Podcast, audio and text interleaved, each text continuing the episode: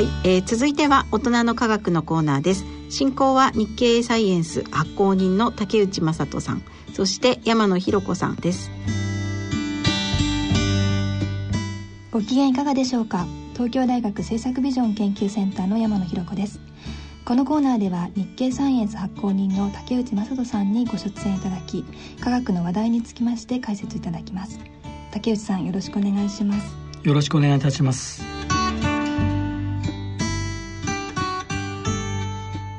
さて今回は9月25日発売の日経サイエンス11月号の特集記事からごご紹介いただきます。はい今回は創刊45周年ということなんですけれども。はいえーと、私どもの日経サイエンス、えー、9月でですねちょうど創刊45周年ということを迎えることができました、はい。まあ、それをちょっと記念いたしまして、えー、紙面の方ではですねえー、特集ということでですね、まあ、宇宙をテーマに特集を組んでいるわけなんですけれども、はい、えー、そこにですね、あのー、まあ、記念の特別インタビューということで、はい、えー、2015年あのノーベル物理学賞を受賞された、まあ、梶田隆明先生、はい、東京大学宇宙船研究所なんですの所長されてるんですが、はい、えー、梶田先生にですね、えー、宇宙とかですね、うん、素粒子と、まあ、非常に共非常に大きな、まあ、存在である宇宙とですね非常に小さなあの目で見えるようなものではない非常に小さな世界の、まあ、象徴でもあります素粒子、はい、まあ、これがあの研究の未来についてですね。この2つについて、研究の未来について、えー、いろいろインタビューして語っていただいたとい。うのが、はい、まあ、今回の特徴なんですけれども、うん、今回はかなりあの充実した内容で10ページ以上にわたってインタビューがなされてますね。そうですね。あのもちろんノーベル賞を受賞されたということで、はい、えー、その研究テーマですね、うん、あのニュートリノと言われている、うん、まあ素粒子なんですけれども、まあそれにこう質量がまあゼロと。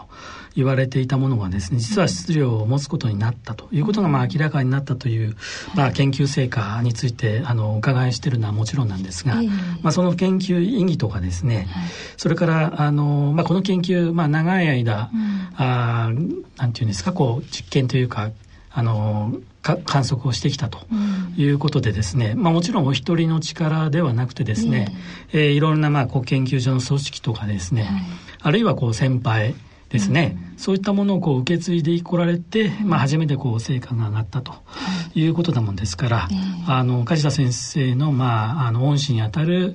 うん、先生方のお話のこうなんていうんですかね思い出といいますか、うん、あの研究を進められてきた、まあ、その最初の頃の、まあ、話も含めてですねいろいろ、まあ、あのトラブルもあってですね、うん、えー、もちろん簡単にこう生まれた成果ではないもんですから、はい、そのあたりも遡りまして、いろいろあのお伺いしているということなんですけどね。うん。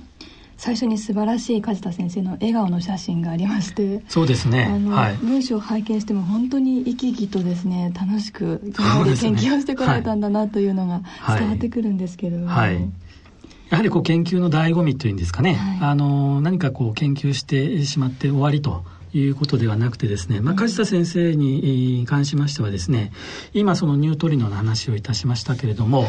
えー、別にですね、あの重力波とい。う、はい、まああのこれアインシュタインの宿題になっていたものなんですけども、うん。はい、まあ、それが観測されたということでですねえー、世界的にまあ話題になっている通りなんですけれども、うん、まあ、その研究をですね、えー、日本でもまああのやっているんですけども、はい、まあ、その研究リーダーとしてですね、はい、えー、今やあの日本のチームを率いていると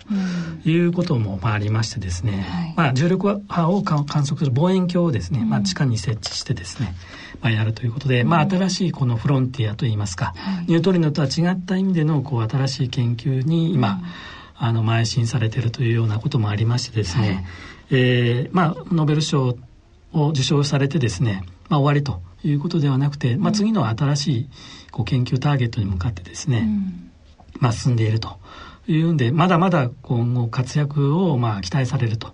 いうこともまああるわけなんですけれどもね。うん重力波についてはかなり大きなニュース発見があってそうです、ね、あの多くの人が知るところになったと思うんですけど日本もこの重力波望遠鏡神楽というのがあるんですね。そうですね、はい、この番組でも以前紹介いたしましたけども、はい、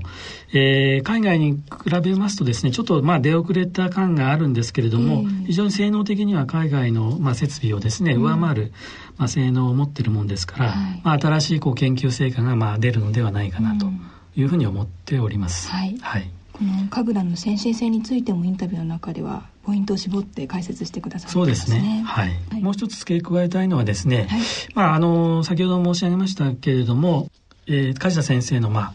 ああのまあ恩師といいますか、はい、同僚といいますか戸塚洋二先生という方が、まあ、一緒にですねニュートリノ研究をされていてですね、はい、えー、まあ、その方との、まあ、思い出といいますか、うん、まあ、そういったものとですねそれからあの、まあ、そもそもこうニュートリノの研究というのはですね、まあ、小柴正俊先生がですね、はい、超新星からまあ飛んでくるニュートリノをまあ捉えてですねこれがまあノーベル賞にまあつながったと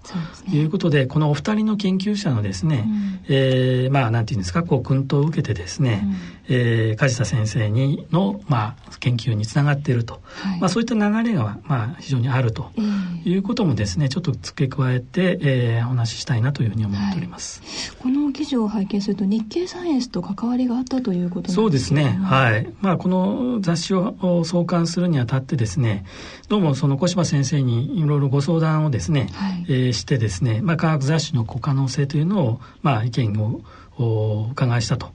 いうことがどうも始まりということでですね、うん、まあ私ども日経サイエンスとその、まあ、小柴先生それからニュートリノ、うん、それからまあそのお弟子さんである、まあ、戸塚先生、はい、それからまあ梶田先生ということでですね、うん、まああの非常にこうまああのあえて言えばそういうつながってくる流れみたいのが、まあある雑誌だなというふうに、まあちょっとここで解説させていただいております。はい、今日に至るまで歩みを共にしてこられたというような形でしょうか。はい、ねはい、このすごく印象的な色紙のあの写真もありますね。そうですね。これはまあ戸塚先生が残されたあの色紙なんですけれども、はい、まあ、極大という言葉と極微というですね。極大というのは非常に大きな、まあ、世界。それから極微というのはまあ非常に小さな世界なんですけれども、はい、まさにこの、えー、研究がですね、まあ、宇宙を相手にした、まあ、非常に大きな世界の中での電気ごとなんですけれどもそれを、まああのー、象徴しているものというのは非常にこう目で見えるようなですね、うん、ものではなく本当にまあ小さな小さな